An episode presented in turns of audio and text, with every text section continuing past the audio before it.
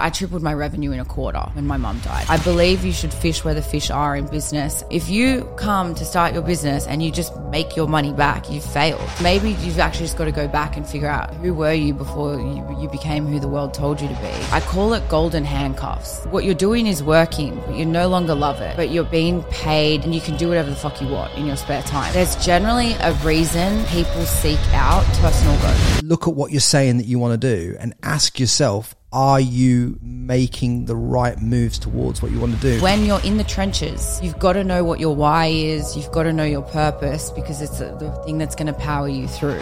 Sell yourself because the first people who will pay you, who will buy from you, no matter what business you are, are people who trust you. If you do so many things, people don't know what you do. That's the complete opposite of building a brand. Be the version of yourself that makes you happy, that lights up a room, to live your purpose. I think that that's a gift.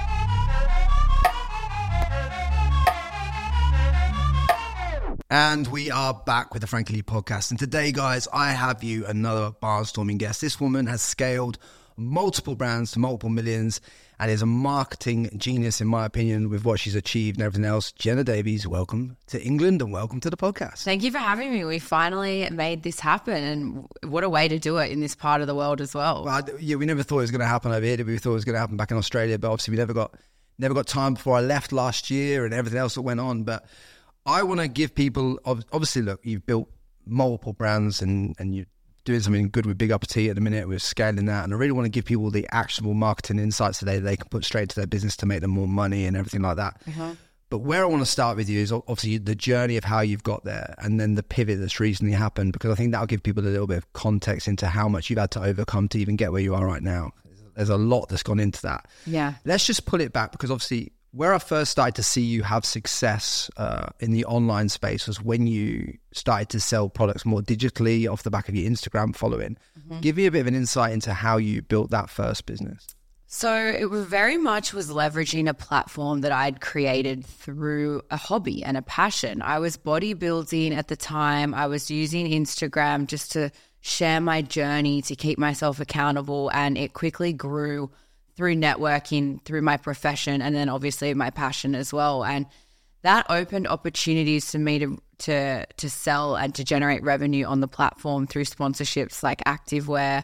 I was sponsored by Ryderwear six years ago, and I'm still with them today. And EHP Labs at the time, and obviously earning commission. And as a younger version of myself with a smaller following in in this fitness industry, which is so uh, such an aspirational category. You're so inspired by the people who have millions of followers and are, are generating this income of low ticket. And I just kind of thought, why not give it a crack? You know, I um, created a marketing ebook called it Your Game Plan. I also sold a booty guide at the time, and guess which one did better. But it really uh, showed me that there is the possibility to sell online, and you don't need to be this big colossal brand or personal profile to do it. So um, I started generating revenue when I had a job working in marketing, and I recognized that in this fitness space, there's a lot of people like I did dip that dip the toe in in the in the online products, but they just don't know what they're doing from a business point of view. And why would they? They've mastered their craft as coaches. And I was building such a solid network in the fitness industry that I was able to help so many people um, and I, that's when my Jenna Davies marketing was born in 2019. I started a consulting agency. Um, and then through the consulting process, I identified this journey that was really similar for everyone because the assumed level of knowledge that I had for my leads and clients was much higher than where, where it actually was. So I was able to automate that process um, to, to serve a, a market and solve a problem.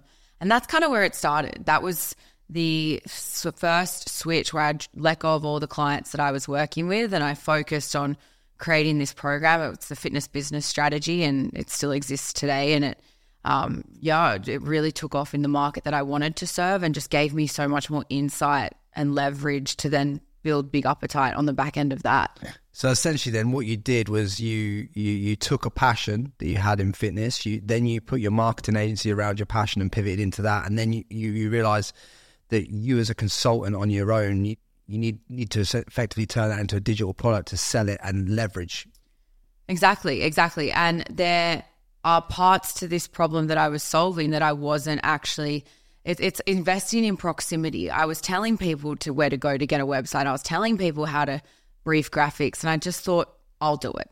And I then, you know, in working through corporate, in being in a marketer for so long, I had the contractors and the contacts that could help me bring this vision to life. And I was, you know, started like any business does really. You work with contractors and then you bring it in house and then you learn about running an in house team. And uh, having recently undergone a big restructure in the business, now we have everything in house and um, we are able to actually deliver and control the full product as well. So not only are we providing that advice and the strategic solution, uh, we're also then providing the product, the design, and the development as well. I want to go. I want to dive into this pivot because there must there, there's a pivot in here that I think is what a lot of people are struggling to get from, and that is from the the pivot where you go from consultant, where you are solving people's problems. You're probably swapping a bit of time for money and doing that kind of mm-hmm. stuff to realizing at that point you need to structure this into a business and a vehicle that can serve you and move you forward. Because mm-hmm. obviously it caps out at like, you know, a million plus a year kind of yeah. business, which is kind of where you were, wasn't it? Yeah, yeah. Um, so what was that kind of penultimate moment where you decided, okay, I'm, I've got this, I've got a business that does me over a million a year, but it's a lifestyle business. So, and what made you pivot? Pivot from the sort of cash products the ca- into yeah, the agencies. Yeah. So I saw the writing on the wall. I was competing when I was selling the fitness business strategy. I was very strategic when I timed the launch of any product that I sold or any campaign. It was around a prep where my Instagram had a lot of organic traffic and I was very relevant to my market. And I recognize that I either keep competing and play that game to stay relevant or find a way to stay relevant in fitness, which is hinged on my identity. And I had put on weight after one of my shows and I recognized that that could be, that could hurt my business. And so then you realize that you've built a brand that's hinged on your identity. And I don't believe that's healthy because you struggle to show up when you don't feel like the version of yourself that everybody knows you as. You post photo shoot photos that are 12 weeks old or a year old. And then, you know, you don't want to show up on your story or, or posting check ins where you're subjective to pe- subjected to people's opinions. And that's fitness specific. But if you're a personal brand and you're not in fitness, let's say you're a real estate agent or in finance, if you don't work, you don't get paid. Obviously, you can scale it to the digital elements of uh, the, or, or, or, as far as digital tech allows you to with group coaching and courses and all the rest, but it's hinged on your identity. And I know that in order to grow and scale, if you look at the greatest brands in the world, they're not necessarily, I'm not going to say they're not people, but they're affiliated with companies and communities and they're customer led. So I really wanted to create a business that was customer led. I wanted to help people and show people that those, that the results I could get were more attainable to them and it had actually had nothing to do with how I looked. It, it was about what I cared about. So the the sacrifice and the the the restructure of the business was really challenging because you're used to living a lifestyle that you know you see it and it's it's what you see on social media when you have spare time and nice things and can travel and people are so young making so much cash in the fitness industry it's true but i just thought what if i wanted to have a family or or get pregnant or just chill out. And I, I, never used to think like that as a even as a woman, I just never used to think like that. And I recognize the pressure that you put on yourself when you have to show up all the time. And we deserve privacy as people as well. So I wanted to build it. I I believe true freedom is doing whatever the fuck you want. And if you can't do that because you don't make money, then it you to me that's not you haven't done it right. So essentially, people then are getting tied to this identity that they create in the, the 2018 version of them that they create. Yeah. They have to continue this on right the way through to like 2020, 30 potentially, because they've they've created a niche of people that follow them for that specific thing. Exactly. But as they evolve as a human being, they get that they, they can't then show that on the platform. Is what you're saying. So you get two. So that's that's probably like the dichotomy of a personal brand, isn't it? Like you could you have to have a personal brand a reputation that evolves with you if you're going to go into mm. personal branding rather than one that's tied to a certain demographic. Exactly and people have done it. Look at Lane norton look at arnold schwarzenegger look at how these brands have evolved over time. Lane was a bodybuilder a power lifter an educator an entrepreneur and he's really elevated by doing, leading by example, but he's also built businesses that allow him to serve a market without him. And I think that transition is really important, but it's really hard to do. Also, mentally, I call it golden handcuffs because you, what you're doing is working, but you no longer love it, but you're being paid and you can do whatever the fuck you want in your spare time, essentially. So, that then puts you in this trap. I don't know if you've ever worked in a sales role, but I remember I sort of had a similar feeling. And I've only recently identified this in being here that I had these golden handcuffs on two years ago that I also had when I was in my first sales job because you're making good money, you're chasing numbers, you can do whatever you want, but you actually aren't happy. And that is the then the, the indicator that you need to elevate and change your brand and changing your messaging and changing your target audience. Like you can do it gradually or you can come out and make some sort of statement, but people will come and go or they're not going to identify with you. And it, it you see it in numbers, leads, engagement.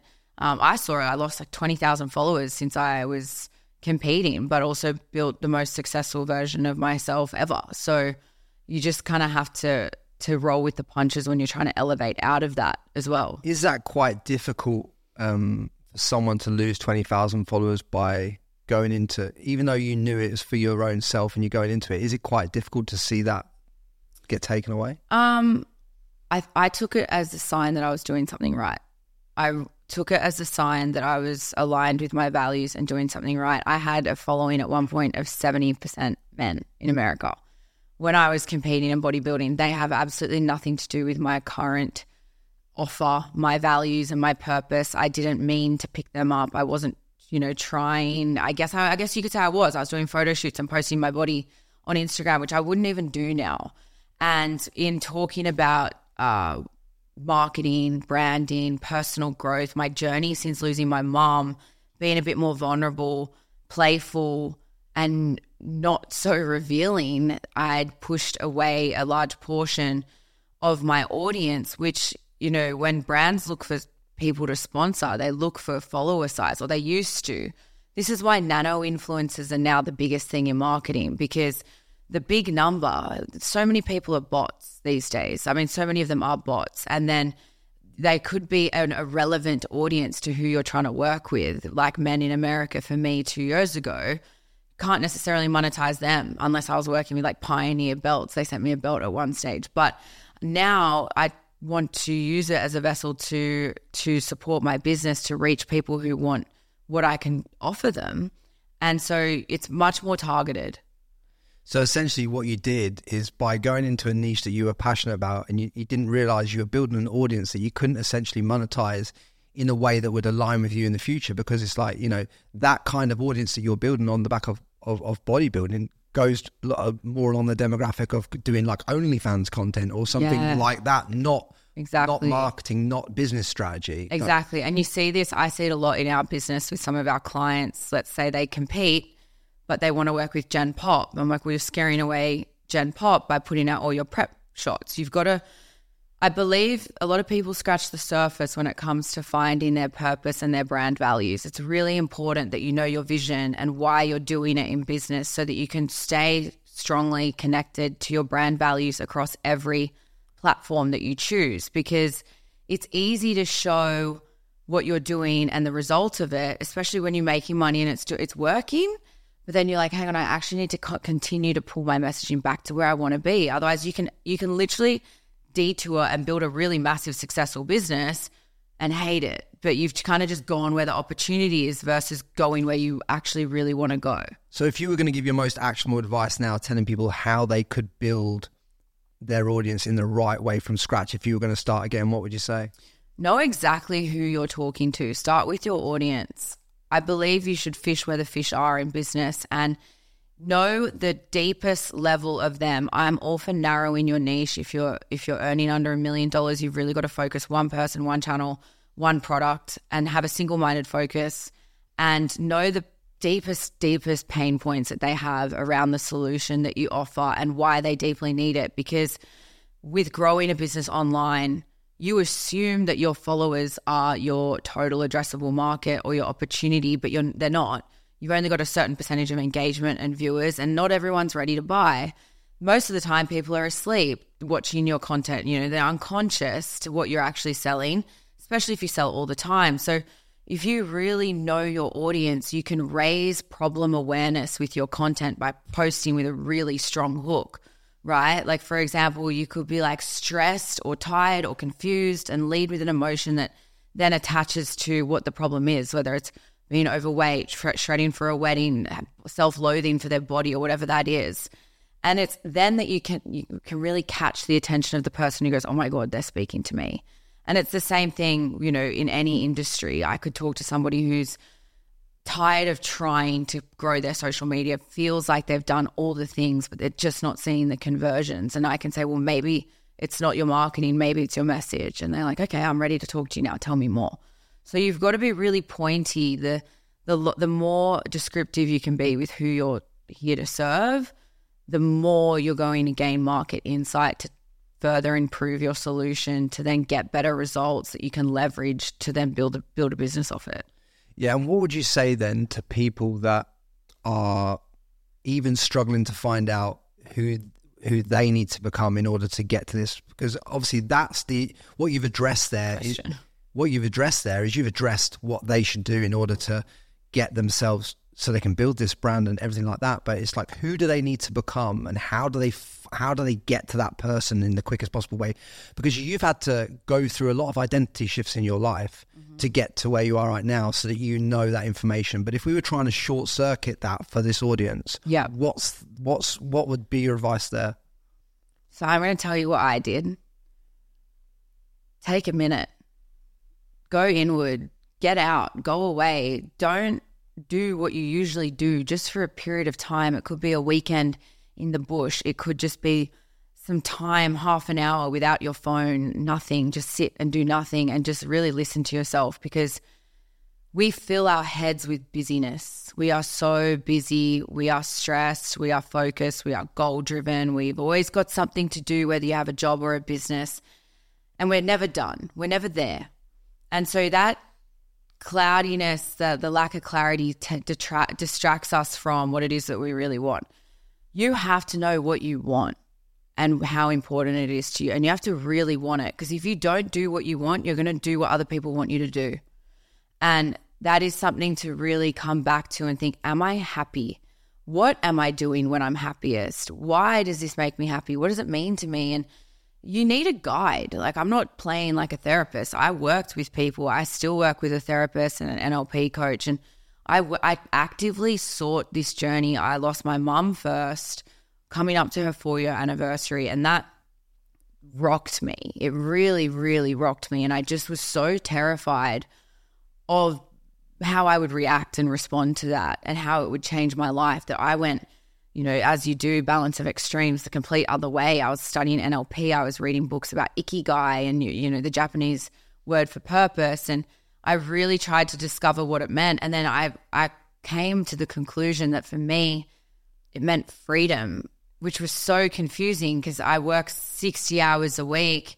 I'm a slave to a laptop and I'm very responsive to so many people. I'm in so many ways not free, but on the flip side of that, I'm very free to do what I want. I'm here with you on a Thursday. I, you know, have a business that allows that to happen. So I've actually built that already. And I, my advice to people in business who don't know how to find their values to build the business that aligns with it, you got to go look for them, you know. And it, I feel like when we're kids, these values are so strong. We're playful, we're adventurous, you can tell very quickly who's kind and caring, who wants to build with other people, who wants to go play.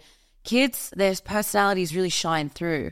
And parents and teachers kind of like make them calm and blend in and all act like each other. And that's a point in life where we then spend the rest of our lives being like each other. But maybe you've actually just got to go back and figure out who were you before you, you became who the world told you to be. And that's how you build your business. So did did did stripping it back that much come when you had to look inward on like the death of your mom and and overcome that pain that you obviously feel from that moment?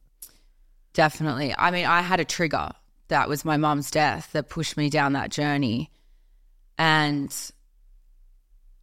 the business that I built on the back end of that at that point in time was three times more successful. I tripled my revenue in a quarter when my mom died which I mean, obviously at the time I was like band aiding with work. We were in COVID. We didn't have a lot much else to do. but um, there's generally a reason that people seek out personal growth. Most people, I believe, cruise through life doing that what they're doing, and you look up and you get to the end of the year and you're kind of where you started it, more or less, except for the things outside of your control that change, like a breakup or you you had to move house. But is that really growth, or is it just change? I think we only really seek to grow when something happens that makes us feel like we're stuck, and it's usually an emotional trigger that's beyond beyond your control. But unless it's something super compelling, like death or grief or loss, people tend not to seek out these the answers to these big questions. I I found it powerful when you were talking throughout that chapter when you're talking about essentially people having their ladders leaning against the wrong wall. They mm-hmm. they they they're they're going for growth for growth's sake. I've had many parts of my life that the audience understands that you know where I've seek things that on the outside would seem validating, but on the inside I felt empty. You know, and there's when you're talking about the the death of your mom and all that and how that triggered you, I, I had to let something die within myself, mm. my own self, to to free me to take me to the next level. So death is death is a horrible word that people always associate just with losing people but death is something that have to, that has to happen inside of you so many times along your journey in order for you to reflower and reflourish in every other area of your life yeah and it's like it's something you have to be willing to so what, what am i saying here i'm saying you have to kill things that you know do no longer support the journey to where you want to go mm-hmm. you have to be able to identify that so what is that to you yeah i mean like that, that's what you got to ask yourself essentially I worked with a marketer. He was my manager when I was in the pharmaceutical industry, and he taught me the concept of kill your darlings. And in a creative term, you essentially, or, or in product marketing at the time, you would kill the SKUs or the items that were no longer generating the revenue they needed to. They were holding too much space in the portfolio, they were costing money. And it's better just to let them go make space in the warehouse for something else, basically. Make space in your mind for something else. And in business, that happens a lot because, especially as a founder, you are emotionally attached to your identity. You may have a great idea that you believe in. I had clients come and work with me recently, and I loved their product offering. They were working, they were selling a 24 week fat loss program, but the first 12 weeks you spend in a build, like, oh, sorry, you spend at maintenance so that you can really prep your body for fat loss. And I'm like, I love this. I love this product, but it wasn't selling. And nobody wants to lose weight the slow way, right? But people want to lose it the right way when you know your market, they're tired and exhausted. All we had to do was repackage it, you know, change the messaging and, and appeal to the right person. But you have to break up with the idea that you had in the first place. You have to kill your darling. And that happens so often, you know, as soon as the one thing that I've learned, as soon as you make a decision, it's done. And everything else around that is just starting to hold you back or take take up your time as soon as you've had a thought, and you know, it's funny because I remember as soon as somebody said to me, as soon as you've made the decision to compete, you're on the, you're on your journey to the stage. And at the time, that's like the exact same principle. But now I say, as soon as you've made a decision, it's done. That's the same thing with like kill your darlings. And if you're holding on to this message or this logo or this identity or this team or this this tech or whatever it is, if if it's actually not serving where you've got to go or where you're trying to grow to, then you've got to move through that. Yeah, no, I, I, I totally get it because when I was in LA podcasting, I was trying to podcast, I was trying to write a book, I was trying to run contentremoval.com and I was trying to do some other stuff. And I, I sat there and I was on the on a phone call to my mate James in Australia, a very successful entrepreneur, always kind of mentored me around this space, done millions online. And he goes, Frankie, I'm going to tell you something straight. It's like, you got to kill some of these things. You got to kill them. Like, they're, they're, why are you writing a book right now? I know the he says I know the book's going to be good. I know the book's going to, but shelve it, shelve that, shelve this. Get back to just doing the podcast, doing what you're purposeful, doing content removal, doing doing the podcast, and that's all I do now. And when you get back to just doing what you should be doing, mm. don't get me wrong. I've added in I've added in a bit of coaching that just for just because I want to want to um because I'm passionate about it. But I don't do it just for money. I just I just do it as a passionate side thing that, yep. that allows me that because I enjoy it. So it's about it's just about being radically honest with yourself in all areas of your life and saying, look, what am I doing here that's not really giving me the result because like it's the 80-20 principle isn't it 80% of what you do Mm-hmm. only 20% of it will give you the result anyway And also, is it actually serving your purpose or is it just making you money? Because it fractures your brand. If you do so many things, people don't know what you do. That's the uh, the complete opposite of building a brand. Building a brand is you look at it and it's immediately identifiable. It's easy to say, it's easy to understand, and I know exactly what you do. You know, and then if you leave the brand recall, I'm able to pass on to my friend what you do in a sentence. And if you do so many different things, people go, Who's that girl? What does she do again? Oh, she does that. I'm not sure if she's a comedian, not sure if she's a coach. It's like it's fracturing your unless you're a multi multi millionaire, unless you're Shaquille O'Neal, you can't endorse so many freaking products and services because uh, you know you you you actually are killing the the mother brand by just not even building it in the first place. So would you advise then that when how would you know, how would you advise people who who want to start a quote unquote brand? How do how do they pick out whether they go under their name or whether they go business brand and build it up like the same way? Because obviously you've done both. You've mm-hmm. built the personal and you've mm-hmm. built it under your name, and then you've pivoted. And now you're building under a Big Uppetite, Yeah. and you're building under that brand, and that's a whole different ball game. Mm-hmm. How does how does they identify which way to go and what's right for them on that score? Because that is a big fork in the road. leverage. It's your total addressable market. If you have a personal brand and you've got hundreds of thousands of followers and you know there's people who you can sell sand to, they love you, they are your loyal followers, build a brand. You've already built your personal brand, right? Mm. But it might not be what you want to sell. Like you might now want to come out with activewear or something. So just sell the activewear. But if you are just getting started from a small town, your 800 followers are your friends and family and cousins and their family, and you don't believe that you've got the market, sell yourself because the first people who will pay you, who will buy from you, no matter what business you are, are people who trust you. They believe nobody buys anything that they think is not going to work for the first time, right? Unless they're stupid. So the people who are first going to buy from you know, like, and trust you. So go where they are. And it might be your family and friends. People say don't do business, mix business and pleasure. But I completely disagree with that.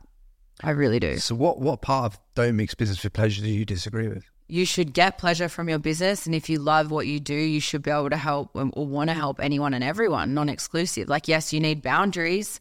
Maybe I'm not saying don't work with your family. I wouldn't hire my dad, but, you know, I'm just saying there's obviously a, a way that you could take that statement. And I think when when referring to starting a business, you will sell to your friends. You will. And you will learn from them because they will be the most honest. All your clients may become your friends. And you will then learn as you evolve how to put boundaries in place so that doesn't happen. I've done that. You know, I've worked with friends, I've made friends from team members and clients and contractors. And it's, I'm probably not as accessible to my team now. Um, not as accessible. I just mean that's not not the energy that I put out. And I think as you scale, you know, they say there's uh, your seven people that you hire will share your vision, but anything beyond that, it starts to filter, starts to uh, get weaker. So your first seven hires or your seven senior members are super important because they're the ones that um, share the vision They, for they, you. they yeah they teach the whole the whole ethos of your business and how it's set up from the structure you start with, right? Exactly. And if they are, if you're really building a, a multi eight figure business and they're remunerated well, they they don't want to go and start the business for themselves. They they've they run it like it's their business and they sort of have their individual silos for you. So when getting started, should you be a person or should you be a brand? Again, what is going to get you the quickest return on investment? Because you can leverage the success that you've built as a personal brand to then rebrand in 12 months' time. Look at Kayla Itsines with Sweat, Rachel with Move with Us. Look at all the, you know, the, the Australian market. You see how Lauren built Real- um, Tammy Rare. Hembrow, Saski Yeah. collection. Exactly. And so that, and even Krissy Cela, she's got like, I think four companies. She's killing it over here. And that's an example of that, that the, the stepping stone approach. And we talk about pivoting in business, but there's so many people who are trying to leap. They're, they're in their 30s or in their 20s. They're either cash rich, making money, and they just think, now I'm just going to do that, right? But really, the market runs out in the sense that the barriers to switching and loyalty are barriers to switching are so low. So is loyalty with it being such an easy way to consume uh, media and to buy and shop now that you really want to make sure that you've got the the proof, the trust, the credibility, and the, the product and service that does what it says it does. And I think that's where the focus should be always. Yeah, I, I think people focus too much on the money at the start as well and trying to generate all this money from what they do rather than saying to themselves, okay, what what actually is going to serve me, but also allow me to serve a market of a decent enough size to make some money, and also is the problem I'm solving painful and and can I charge enough money for it to actually make this business work for me in essence? Because everyone's on about starting the business and having a brand and all this that and the other but you've got to understand that the reason you're building this vehicle ultimately is not only to serve others but to serve yourself as well you have to serve yourself and you don't want to be a slave to a ship that's serving loads of other people but then you're not getting the remuneration and you you haven't got the time freedom and you're tied to this beast that you've built but it's not even something that you can use in your own life now because you can't. You, you talk about you being here on a Thursday. Well, that's because you've built something that allows you to be here on a Thursday. But if you build something that ties you into it so you can't be here on a Thursday and you've still got to serve clients and you're bringing value to the marketplace, but the, but you're left empty, that's not a good business. Mm. I always ask my clients when we get started. The first, the first question is, "What does your what does a Thursday look like for you? What do you want it to look like? What's your ideal Thursday look like?" And when we get started, I let them go on their own little journey after our first session. What is your why? Why are you really here? Because your business is a vessel. And no matter that how much you want to help others, you want to help yourself, right? So when the work is hard, running a business is stressful, it is hard, it is uncomfortable, and then it becomes easy, and then you get hard and uncomfortable all over again. And so when you're in the trenches, you've got to know what your why is. You've got to know your purpose because it's the thing that's going to power you through. And so, right at the start, I ask, what does your ideal life look like? Because everything that we build needs to align with how we get there, right? So, if you say, I want to go traveling, live off the radar, I want to just be unknown and just have built this big vessel, it's like, okay, well, we're not going to get you speaking on stages, then are we? We've got to start focusing on building your team, building your community, and the strategy that we derive for our clients is entirely dependent on where they want to go. I had a new client come on yesterday and she's she wants to do speaking events around the world. I said to her, Do you have a podcast? She said, No. I said, Well, don't you want to validate your dream now? Don't you want to start practicing now? You're not even doing the yeah, thing that you yeah, want to be doing, which is speaking. Yeah. I, I, I knew from day one when I planned the why statement for this podcast and everything I'm trying to bring to the world I knew that speaking and communication was something that I wanted to do in the world and on stages and stuff like that. But obviously, you can't you can't even articulate articulate your ideas or put yourself in the in the vicinity of those kind of places that I want to walk on stage mm. without first practicing doing 100 reps, 150 reps, 200 reps of a podcast of something like this where you where you get to communicate with high value people like yourself and then see, you know, just when to pause, when to stop, when to slow it down when to have a rate, all this kind of all these intricate details you learn from from practicing the art before you step into the arena. Exactly. And that's just before you step into the arena. And then when you step into the arena, because I have spoken on stage now, what, what, that's a whole different ball game again. Yeah. Like even even if it's just 100, 200 people that you're speaking to, that that that is a different feeling. I've done a live podcast on stage in front of that many people, and it's a different feeling to doing it in this environment. It's a totally different ball game. Switches yeah. you on in different ways. So always look at what you're saying that you want to do and ask yourself, are you making the right moves towards what you want to do? Because saying you want to be a speaker and then not being willing to start a podcast is counterintuitive to what to, to ask yourself, well, do you even want that? Is that even your goal or is that your goal because you saw someone else doing yeah. well in podcasting? And that brings with it this cognitive dissonance or this void. And I've personally found myself there recently.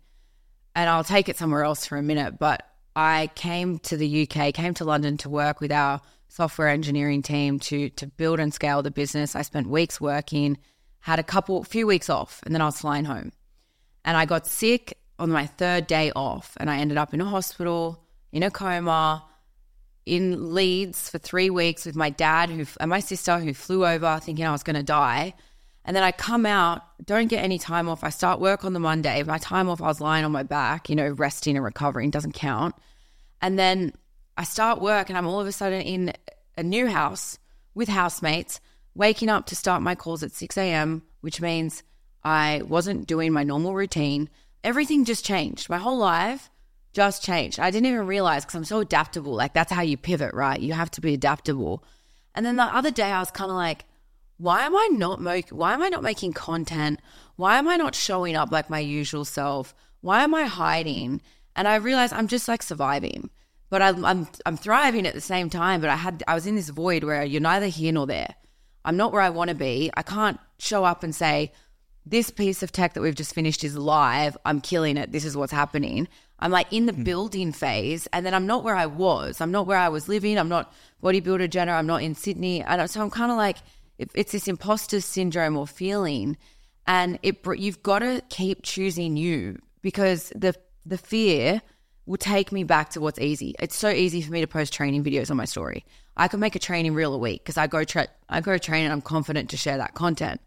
But when I'm working, like writing a website or or creating a campaign, why am I not being like this is how you do that, you know? And I think that it brings with it this this fear that keeps you playing safe instead of choosing asking yourself am I choosing the life you want? And fear is what keeps people there and then they become unhappy with it. But that actually getting out of that pattern, breaking that pattern and choosing the life that you want is so hard because the way that our brains are designed and our environment has been created that we've created ourselves, there's layers that pull you right back. Like if I literally wasn't in London, how long do you think until I was fully just back to normal? You know, go back to my apartment, back into my routine, back to the same problems, same friends, same faces. I came here to grow. And now all of a sudden, I, all that has been taken away from me physically. And I actually can't be more grateful for what happened because it's an external thing that forced me to break a pattern. I want to I want to strip it back just so to give full context to this. Obviously, I'm talking to you before Christmas. Obviously, know you're in the UK. We're te- we're, that we're, day. We're, we're, we're teeing up a podcast. That was the day. And and then you go silent on me, right? And I'm thinking to myself, this is unusual because obviously we talk a lot, or you know, message back and forth about, you know, might ask me something about business or whatever. But anyway, it was unusual. And I thought, oh, that's, that's strange, but she's just enjoying London. About five or six days in, I'm like, this is weird. And then you pop up and you've been in a coma for nine days or, some, or sort of something like that. And obviously, this was 20 days ago. You came out of a coma, right? Mm. Which is which is mental when you actually think about that. And it's just it was the way life gave you a hard reset and a pause was just like nothing else I've ever seen. It's just like right, you need to literally switch off, and this is what I'm going to give you because you need to pivot. Yeah. And that's what I kind of felt that life was giving you. Yeah. Like, thank God you're here and you're and you're well and you're you it's like nothing's ever happened. But it's like, mm-hmm. let's not forget, twenty days ago, walk me through like you kind of you must have had like visions in this coma. You must have had you know, this when you're put into an inducing like that, crazy things happen. I've heard other stories. Like, yeah. what, what was that even like? I mean, what what was your knowledge even going into this? Like, I was messaging you the day that I was going up to Leeds to visit my auntie. And we went out to dinner that night.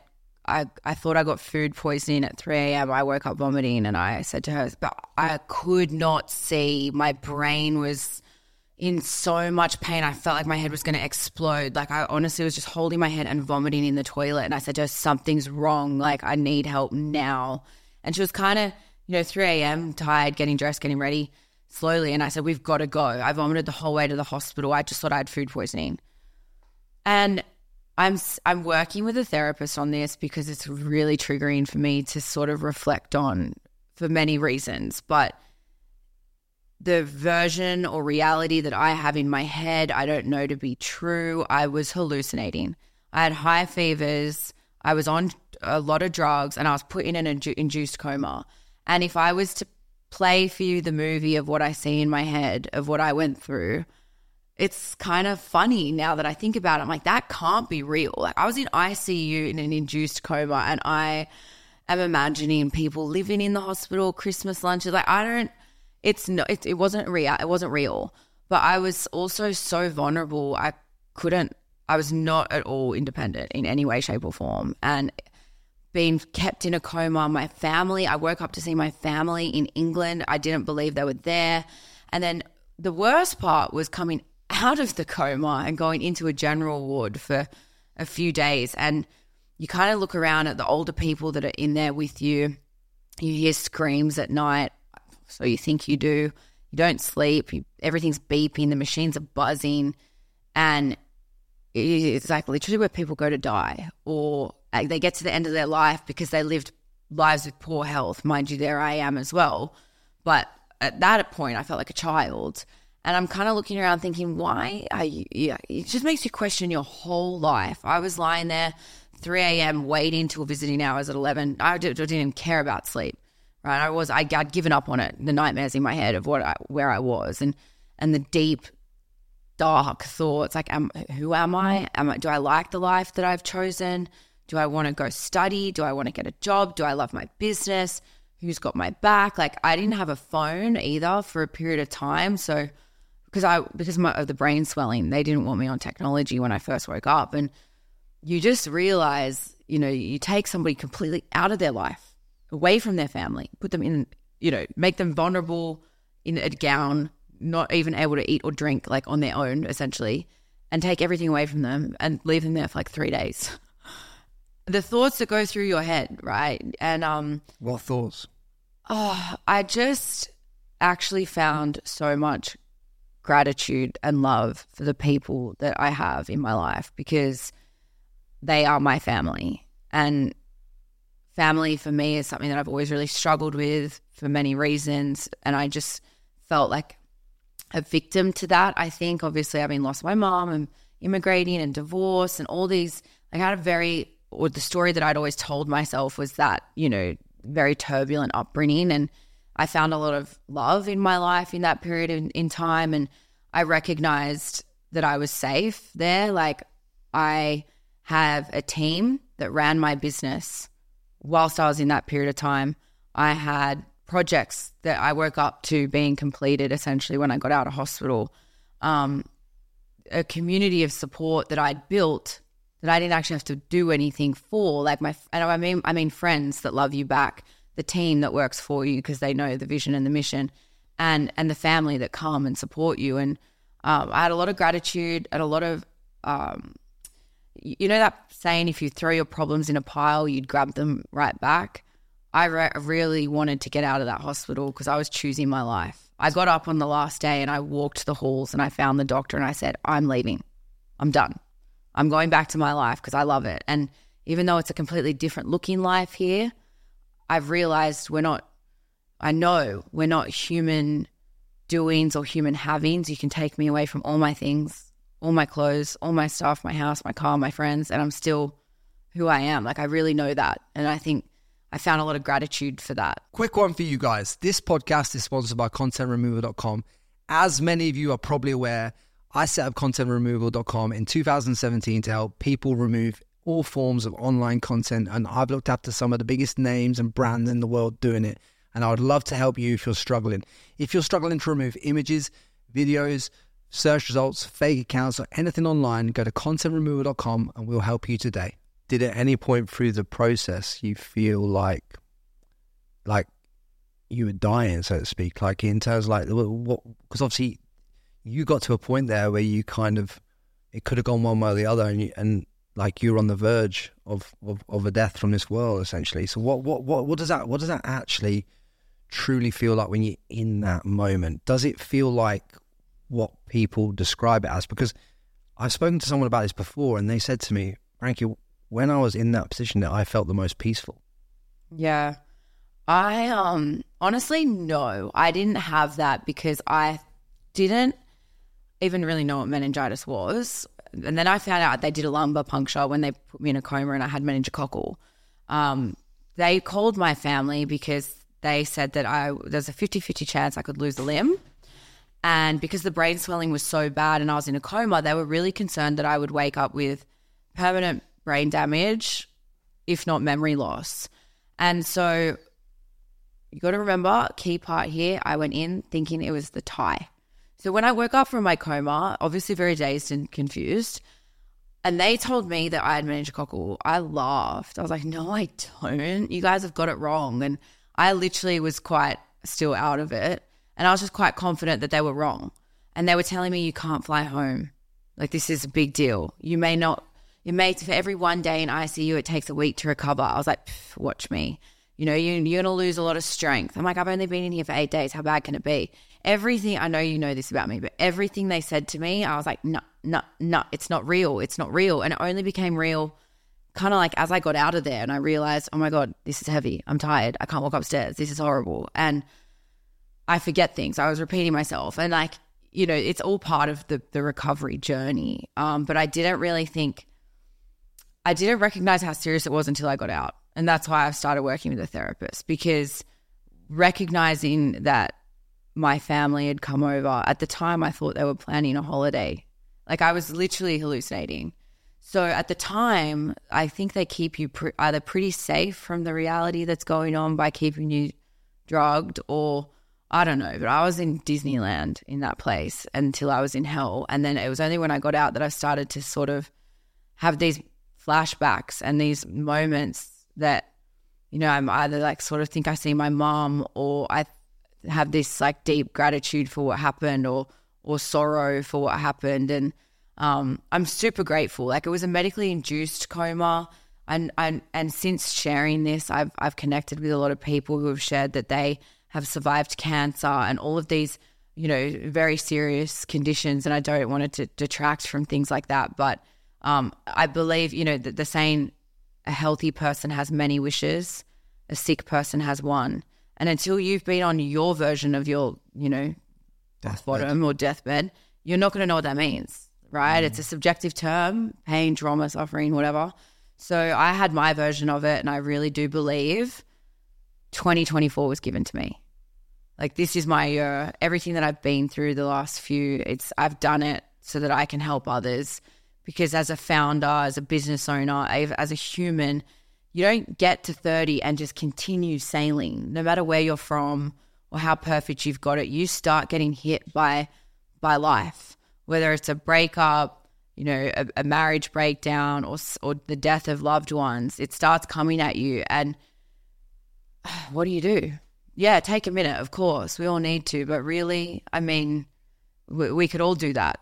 We could all be depressed for 12 months and slow down or take drugs and drink alcohol and and cope in unhealthy ways. Like if you really want what you want, then you've got to learn to reframe this event and you've got to learn to work through it.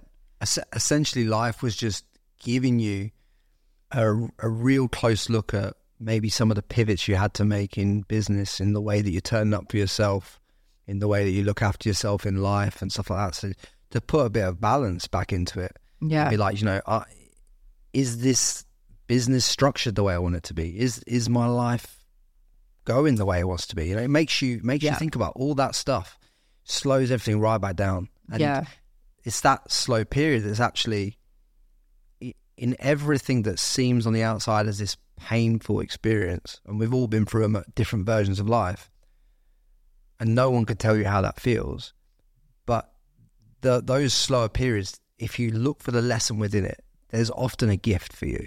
Yeah. And I think I think the gift for you in this moment is you've had a chance to go, well, I'm looking at what I'm building here, I'm looking at what I'm doing, maybe I pivot this, maybe I pivot that. Maybe I don't do this. Maybe I scale that. Maybe I operate like this in life. Maybe I put my health a bit more top of priority list. And just gives you all these different reshuffles that are just powerful, powerful yeah. things. And those re- reshuffles become actual restructures. Like I'm applying for a visa here. I've been building my team and building my tech and coming back to the personal brand versus building a brand. I needed a minute. You know, it was, I posted a reel last night. It was the first reel I've posted essentially in a month. And that whole market, sell, market, sell, it's it's exhausting. And if life cuts you down like that, as humans, when you need a minute, you need a minute. And I'm so grateful that I built this brand and the team and the community that I have and the tech to facilitate the vision that I have without me. And don't get me wrong, I'm only just getting started, but you know, I've been the personal brand, I've been the sole trader, I've been the seven figure business that was cash rich and I loved it, but I'm also know I'm most passionate about scaling my impact and I want that to last. And I can always come back to that with even more authority when I've done what I've done. Mm. And that's why I'm so devoted to helping people really build the brand that is the vessel that brings their vision to life.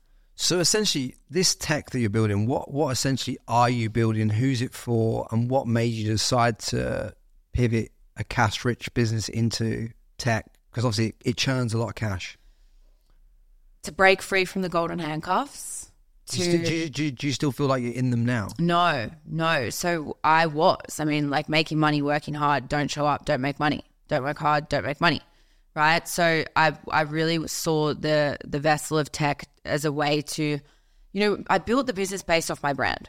People still come because they only want to work with me. People will still say, I only want to do consulting with you. And I say, fine. But everything else now goes to the team. I don't say, fine, I love to work with people, but everything else goes to the team. So the, the software, we launched our MVP last year. It's currently operating as a service as a software.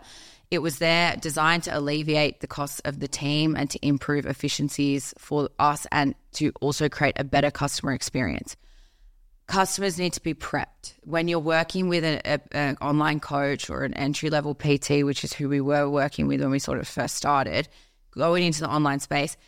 It's not that they need education, but there's a lot of work involved in building an online brand. And the problem with people who are cash rich in the fitness industry is they think they can just pay for it to be done, like literally delegate, right? but you're a personal trainer. You're not a business owner. You need to learn to elevate so that your messaging becomes more effective. You need to learn how to write copy.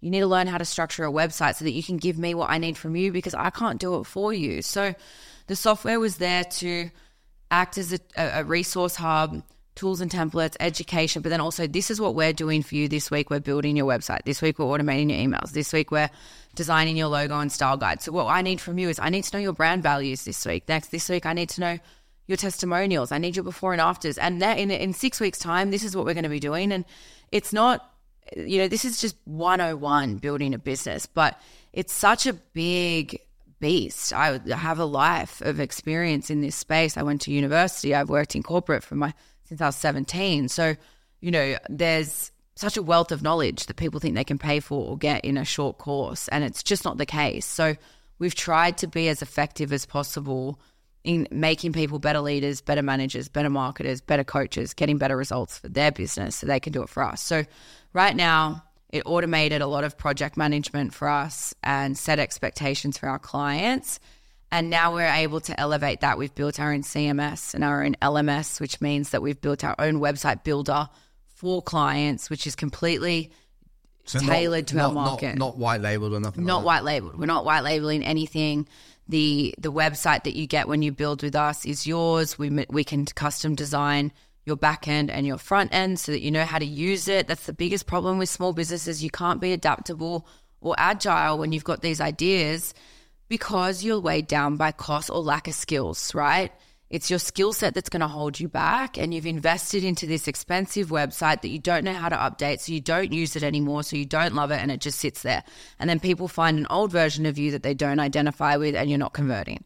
So that's like, that's a problem in business. And I really want freedom. That's what I'm most passionate about. I want freedom for founders. So, yes, we have a a, an offer so people stay with us. We maintain your service for you. We maintain, we update, we design, develop, and, and create ongoing. But also, go live your life to build your own business if that's what you want. I'm not here to lock your account or give people admin um, or edit only access. You know what I mean? It's I'm we're trying to empower business owners to to really create and have that freedom. So what makes you different then to obviously like people can go and get out of the box uh, CMSs and websites with, with things like Squarespace and all mm-hmm. this kind of stuff. So what what's separating you from that market? Because obviously there's a big price point difference in what you're doing. So what separates you from that, and how are you differentiating that? For now, at this point in time, it's the experience. It's having the guidance to know what to put on your website. We we design and develop for you. We write the copy for you based off what we learn from you about your market. So what you're getting back is created by experts with strategy and and evidence and data versus you going to go try and do something yourself and writing Jenna Davies 12 weeks premium online coaching, right? Who doesn't sell that? So we give you the best chance to succeed when you launch, and then we're there for you when you're live to help you make that money back. It's not even make that money back. I hate that term. If you come to start your business and you just make your money back, you've failed. It's not a business, is it? Right? Um, so, what makes us different is that we put your customers first because I believe what's going to scale your business is you being able to do the thing that you say you're going to do and creating a community of advocates that are going to sell for you because that's organic marketing with the highest conversion possible. We know that people are three times more likely to buy when their friends and family recommend something to someone. So when all you have is time and money to leverage as a, as a startup, organic marketing is important, results are important and and the way that you sell is important, and that's so have, what we focus Have you on. found what was the what's the conversion rate uptick in going from like the generic offer that they've presented on their own websites or whatever they've got currently to when they convert to this type of setup where they've had it structured more of a structured deal flow in terms of like what their offer is, how it converts and like that. Well, how does that convert on the back end? Like, is it an uplift of ten percent? Is it an uplift of twenty percent? What's the uplift in? It's different for everyone depending on their market size because we see with the conversion rate the drop off. So you've got awareness, consideration, evaluation, purchase. And if you've got a large amount of website traffic, then obviously you're going to convert more than um, people who don't necessarily. So, depending on where they are in their business journey, we'll structure it differently. What we actually offer is customizable and unique to every business we work with. This isn't some system. It's not a click funnel. It's not one size fits all. So you come to us with your offers and what you want to sell, and we'll give you advice, um, build and build and design and develop in the one way, monitor your data, and then change it based on what's working, what's not, and feedback. But then somebody else who's a startup might be a completely different solution. So what we actually do offer is custom at this stage. We've got the team that works with individuals. So in terms of the data, it would be unique to your business. We'd have to look at your business data before us and then your business data after us. I presume it's it's allowing people at this level of business as well to see data in a, explained in a way that allows them to tweak their business to make more money. Because I think what happens is when you go ClickFunnels, when you go when you go Facebook ads, ClickFunnels page, this, this, and this, and this, and this, and you're driving traffic from Instagram, Facebook, Google, whatever, whatever, and then you put it all together.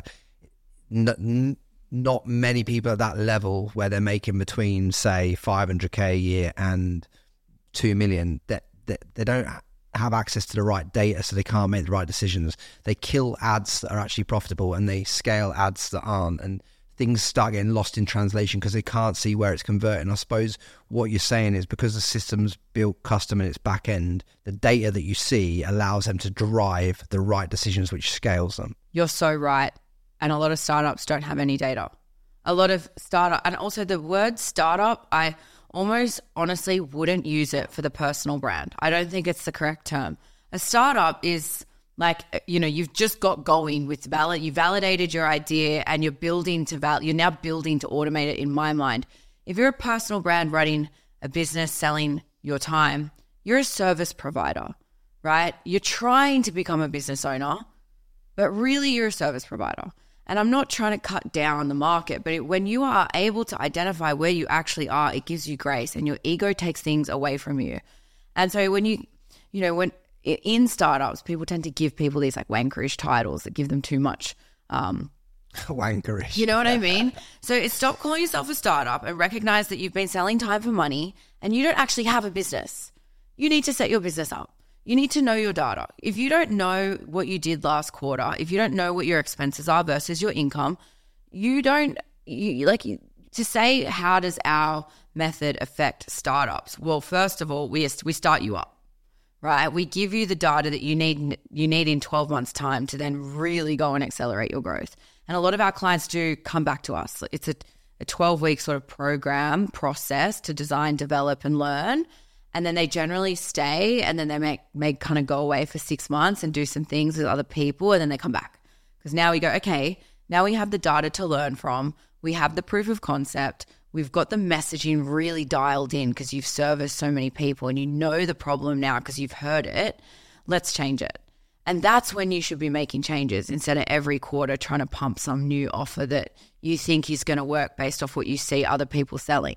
Do you know what? It's funny because I was speaking to a mentorship client the other day, and this guy has built a business and sold it and knows a lot, knows a lot. And I'm mentoring him, and we're talking about the acquisition of customers for his brand. Mm-hmm. And he's running he's running traffic from the same source to two different offers. One one is free to get him in the gym, but it converts at X rate, and obviously one's at forty nine pounds, but converts at a drastically higher rate because these people have got skin in the game. What I was explaining to him was when we looked at the numbers and looked at the data was like, you do realise this forty nine pound offer is the best thing that you can scale because you've now got forty nine pounds to go and acquire a customer on Facebook or Instagram. You've got forty nine pounds to spend essentially to go and acquire that customer because it's the same as you spending money. In fact, you're losing money when you're getting this one in for free that isn't converting at the back end. Mm. So he's actually spending ten pounds to acquire this free person to come through the door that might c- convert one in ten, but he's spending like forty nine pounds to acquire this customer that converts like eight in ten. Yeah. So why wouldn't you scale? You're not. It's not going to cost you forty nine pounds on Facebook and Instagram to go and acquire the customer. It's only going to cost you like five to ten pounds to acquire that customer for forty nine pounds. So why wouldn't you scale that? Yeah. Like, it just doesn't make. But people don't realize because they don't look at the numbers correctly. They look. They look. They look. They look at the total. They're running so many different channels and multiple offers, and then they're just looking at it as a whole and seeing what they're converted at the back end and seeing what they're working out at. Yeah. It's the wrong data. If you're looking at the wrong data, you get the wrong metrics. When we broke it down, it's like this is a no-brainer to scale. And Yeah. you, and, and that will grow the business way faster than offering free. I think there's a lot of smoke and mirrors with paid advertising, with sales coaching, with building a business right now. I feel business is what fitness was 10 years ago, right? Our parents had exercise instructors that weren't really that cool. And 10 years ago, the fitness industry went gangbusters. And then now everyone's in business, sales coaching, business coaching, consulting, whatever, paid, paid strategies. So there's a lot of smoke and mirrors when you are good at what you do. And I think there's a lot of animosity around data because instead of actually learning to run a business, you're trying to pay for the fast way. And you will learn with money or time, you will learn. And you can learn the expensive way or the hard way, but really you expedite growth when you get help. That's the truth of it, whether you learn the what not to do or what to do. And I think with Facebook, there's a lot of, I know even some of my clients that have gone and done it before, I think they're ready and the content that they're using they're not necessarily the strategy it's the content that i believe is the problem with why, why certain ads wouldn't be converting. And what i mean by that is you need to be quickly understood relatable relevant to your market and and whether you want to lead with an education ad follow up with a sale. Ideally you've got people selling your business for you that they can identify with and you're not like hey i'm jenna come and work with me right? It's more this is how I went from this to this, sell the result, proof of concept. She helped me. Off you go. And when you're a startup and you don't have that journey and that overwhelming burden of proof that then people can then click onto your site and see all the people that you've been helping, then the data is not going to be what you wanted it to be. And I think that's now there's a lot of people being like, oh, Facebook ads and Google ads, and I mean, don't get me wrong, there it is what it is in that on that um on that front. I won't comment on it because I'm not um as knowledgeable on it as I feel confident to be. So, but what I am seeing is people are either slamming Instagram, Facebook, and ads, but their strategy or slamming a strategy. But I'm like, it's not necessarily the strategy. It's it's still you. You know, you can have the best website, the best graphics, the best offer, but it's not going to work unless you do. If you don't know where to put your money, if you don't know how to show up and sell, if you don't actually get the results with these people, the whole strategy doesn't work. It- the whole thing. It amazes me when it comes to creative. It's so simple to get the right creative for your ad. You run the creative as organic, and what gets the traction you run as an ad. Like it's it's a simple it's a simple solution because you already know. For argument's sake, if I was advertising this podcast, I would just use the clips I've already got. That I've got millions of, of TikTok views, and I would run that as an ad on TikTok because I know it works on that Exactly. platform. What got traction on Facebook, I would use that creative to run my ad on Facebook. Mm-hmm. What gets traction on YouTube Shorts will be will be different. Now, here's the thing: a TikTok that will go off and do 1.7 million on TikTok will only do like 40, 50,000 on the YouTube, right? Why? Well, because contextually, this platform it works on, and this one it doesn't, right? Mm-hmm. So it's like what that's that's how you get the creative. You test it organically, and then you and then you then you can run a proper ad in the back end of uh, these advertising platforms and run a proper ad and a call to action on it and get them to click through to, your, to your thing. Now you've solved the creative problem. Then you just work your way down the funnel and and okay, now it's not converting at the back end. Well, you know, you work on you work on how you're closing or if you're on a call or what, whatever it is, but you work it down the funnel. But the creative side, that's the that's the easiest bit to fix first because you can just test it organically and see what happens. Everything you're saying is just data, data, data, data. And you're right. But the thing is, there's people trying to expedite the process. They're missing the time. There's a lack of patience. You need to test the data, test, refine, test and refine and and and review it. But if you are new and you've only worked with 30 people in your business, it's not a lot, is it? Right? And if only 3 of them have done the thing that you claim to do, you've probably actually got to fill some holes in your bucket before you go paying for more traffic that's going to give you nothing. Yeah, so don't, right? so don't drive traffic to something where your back end isn't going to scale as well. Exactly. And this is the content conundrum that I am finding with a lot of the leads that we're getting. They're coming and they're saying, I'm posting all the time and it's not working. And I just said to this person yesterday, I'm actually not a content marketing coach or a content marketing specialist. I'm, a, I'm about marketing and branding, human behavior principles, scaling with tech. That is another element. But marketing before business setup is the tail wagging the dog. And maybe your marketing is so good that you make some money, you figure it out later, and then you invest in your business. But you can also really damage your brand by marketing and selling something that doesn't deliver what you claim. And also, if your marketing sucks, then because you haven't invested the time into doing the thing, even just for one person, one person try and prove that you can do what you say you can do so that you can use that one person to appeal to one other person. Geometric growth, two becomes four, four becomes eight. Then all of a sudden, now you're more credible. Eight people can go get 16 people. Focus on that. Build, if you need to take a break from content marketing because it's causing you grief, but you're not making any money, come back and actually think like a business owner. Because you speak to one business owner in the corporate world, ask them what their marketing budget is. Go to Sanitarium, go to BHP, ask them what their marketing budget is right? I'm not going to say that marketing is not important. We're not also not that kind of business. So we've got to compare apples to apples.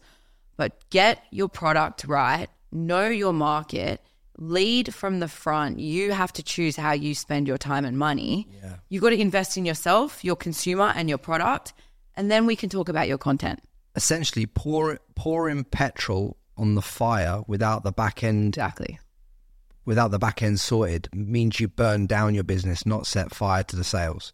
You know what I'm saying? And that and that's kind of and that's kind of what you got to really get clear in your head. Because when I started contentremoval.com, I just I I spent a lot of time the first 30 days just signing that big whale client. And then I thought right I'll just sign more of those. And it was and it, I just did it one by one by one but but quickly built to half a million a year because I just went for one type of client and did that only. I didn't run Google Ads and Facebook and Instagram and all this other crap. I didn't run all that. I just, I literally just went cold outreach, cold email to the exact target demographic I'd planned to get and sign those.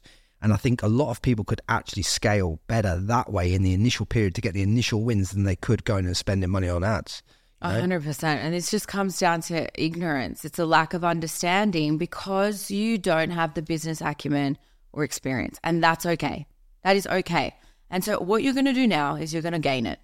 And that's what happens with experience. You are and time. You're gonna try and spend money here. You're gonna learn that that was a ripoff. You're going to spend a lot of time here. And then you're going to learn to teach people what you do. That's running a business. You can't fast track that. And so many people are trying to. So I think really when it comes to scaling a business, you've got to take a step back and think, what are my what are the real tools in my tool belt? And how can I use them in the best way possible? And who can I work with that can help me that have done it for hundreds of people?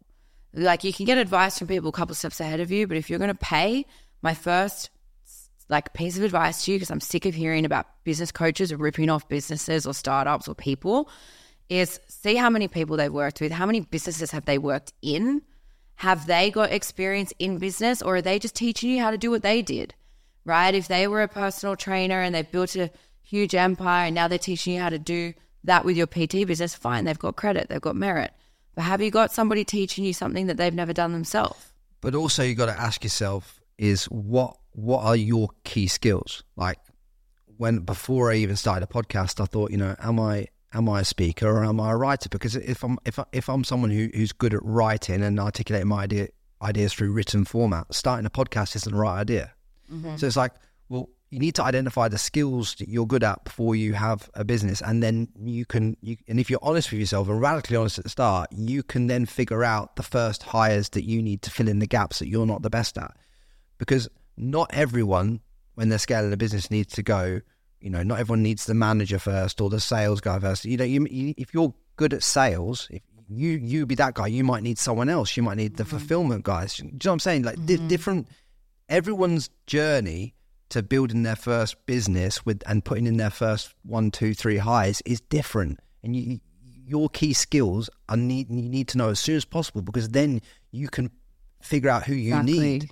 Right? I um I was speaking to uh, um one of the guys on the podcast and he was saying Daniel he was saying that he doesn't start a business on his own. When he starts businesses, he he start he starts he, he, he first he, he validates the market and then he starts a business with five the, the the key five team. He says when and the reason his reason for doing that is and he owns Dent and he's Daniel Priestley. He's scaled. You know he's he's doing hundreds of millions now across his businesses. He says why would I why would I start a business on my own? Why wouldn't I start with the team of five? Because you, you you might you need you might need all these skills to fulfill it. It's just a different way of looking at it. He says you don't see the uh, anyone in the army going into a, a raid on a building, uh, you know, one one marine. You see a, te- a, a team of five. To say it's, that's the way he approaches business, but he's just learned that from going to a totally different level. Mm. It doesn't matter whether you do it the way that we're saying or you do it the way that Daniel says it, but the key thing that is is prevalent in both ways is that you know who you are first and what you're good at so you can put in the other people in the positions and have the ability to put them in when the time comes whether that's at the start or whether that's in 3 or 4 weeks or 4 months. And people don't ever think what am I actually good at? What are my key skills here? What is the last thing that I want to relin- relinquish in my business? And doesn't that just tie in so nicely to what we said before about knowing what you want to be doing? Right? And and it, people don't stop and think, what am I good at? What should I be doing? Because like it's the same principle as knowing what you want to be doing. People generally good at what they like to do. And so, you know, that what you just said, I feel like just really loops back around so nicely around checking in with yourself and having these moments of awareness. And yes, data helps you. Data will help you shine a light on these areas of your weak points. And it can look different for everyone. It could be your health data when you're sick and you realize that you've been put in a place because your life choices weren't suitable, or your business is in a position because your business decisions are not suitable. I've got a client, right? Another mentorship client. They came to me and he was he was pulling his hair out and he'd scaled his business to a couple of million and he wanted to scale it faster. And I was, I was, I was asking, I was asking him what he's doing in, in the business, and he sounded to me like he was a manager. And I said, "What, what, what are you managing? Why are you managing the business for when your best when your ba- best asset is sales. Like that's your best asset. Why are you not se- Why are you not out, out on the front line selling? Why have you put yourself in the management role? So we switched it around. We're putting a general manager in there. He's come back into sales. Guess what? The revenue's fucking done. It's gone up, hasn't it? A lot. Mm-hmm. So in a short period of time. Why? Because he's doing the apex skill that he should have been doing in his business. But all the time, you see people start the business. They're a creative. Many people that start businesses are creatives. You know, Matt from Space Goods is, is a, is, a, great example of a creative. He's great at the, at the digital side, seeing the vision, creating the brand, this and the other. That's his key skill. So he is now not the CEO and the guy running Space Goods. He's hired someone in there, and he's and he's done that because he knows he needs to be creative and brand, not the CEO, not the guy that's running, you know, the running the CFO and everything else that's going on in that business. That's radical honesty right there. And that's how you've got to operate. If you operate like that, everything becomes a lot easier and business doesn't become this game where you're fighting the world all the time mm-hmm. and, and you can actually move forward. The power of choice and coming back to one of the realizations that I really had recently was there's perceived limitations, there's layers to commitment, there's there's things that tell that hold us back in life, but it's not real. You know, if you were to die tomorrow, the world would go on. So all the things that are holding you back are really just the choices that you make. You know, I never would have thought that I could move countries and I've been forced to live in another country and I've shown myself everything that held me back around exploring that idea was not real. And it's choosing to to really open your eyes and your mind to that sort of a thing. And I think you also can play the same cards in business. There's decisions that are too scary or too hard to make, um, or or you know the the thoughts in your head that hold you back. Too much pride, too much ego, being stubborn, whatever it is. But as soon as you realize you got a lot to learn, there's a lot of people who can teach you. And, and you choose to invest in continuing to ask yourself, Am I on the right path? Am I living an aligned life? is my business the vessel that I want it to be, then, like I said, you'll you'll be people will choose for you if you don't choose yourself. I often ask this at the end of every podcast because I think it really does make people think, and it gives the the audience something really deep and meaningful to kind of end on. But if there was one thing, Jenna, that if you had to leave the world tomorrow, check out because obviously you've been in that situation quite recently and but you could just leave like you can't leave anything else physical. You can't leave this impact that you're talking about and all this other stuff. You can't leave any of that. But you could just leave one pearl of wisdom for this audience that could move them forward at least 1% in their life from today. What would that be to you? Being who you are is a gift. If you are free to really be true to yourself and and to to be the version of yourself that makes you happy that that lights up a room to to live your purpose, I think that that's a gift and everyone has it. It's killed by society, conditioning, programming, our environment, our parents, our friends, our co-workers. Like the apple doesn't fall far from the tree, but when you're a kid, you can go wherever you want. The world is yours. And I think my greatest advice to anyone really is like really get really deep with who you are because that is your your guiding star. That's your nucleus, and your life will thrive and flourish when you really live your truth. And I think I believe every I don't believe people are malice or vindictive. I'm, I'm not saying this. You know, these sad, unhappy people in the world. Why do you think that is? Because they're not being who they are. I, I feel so. That's how I would answer that question.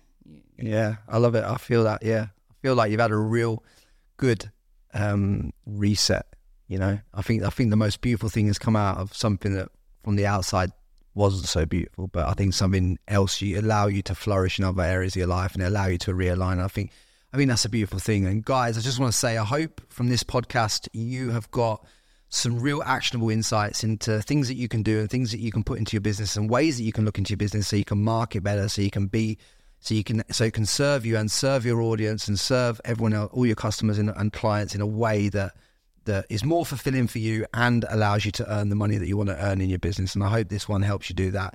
Do me a solid favor, subscribe to on every platform, share this with your friends. I would really appreciate that. It really helps more than you know. And I appreciate every single one of you listening. Much love. Guys, do me a solid favor, drop a comment below this video and let us know who you want on the podcast next.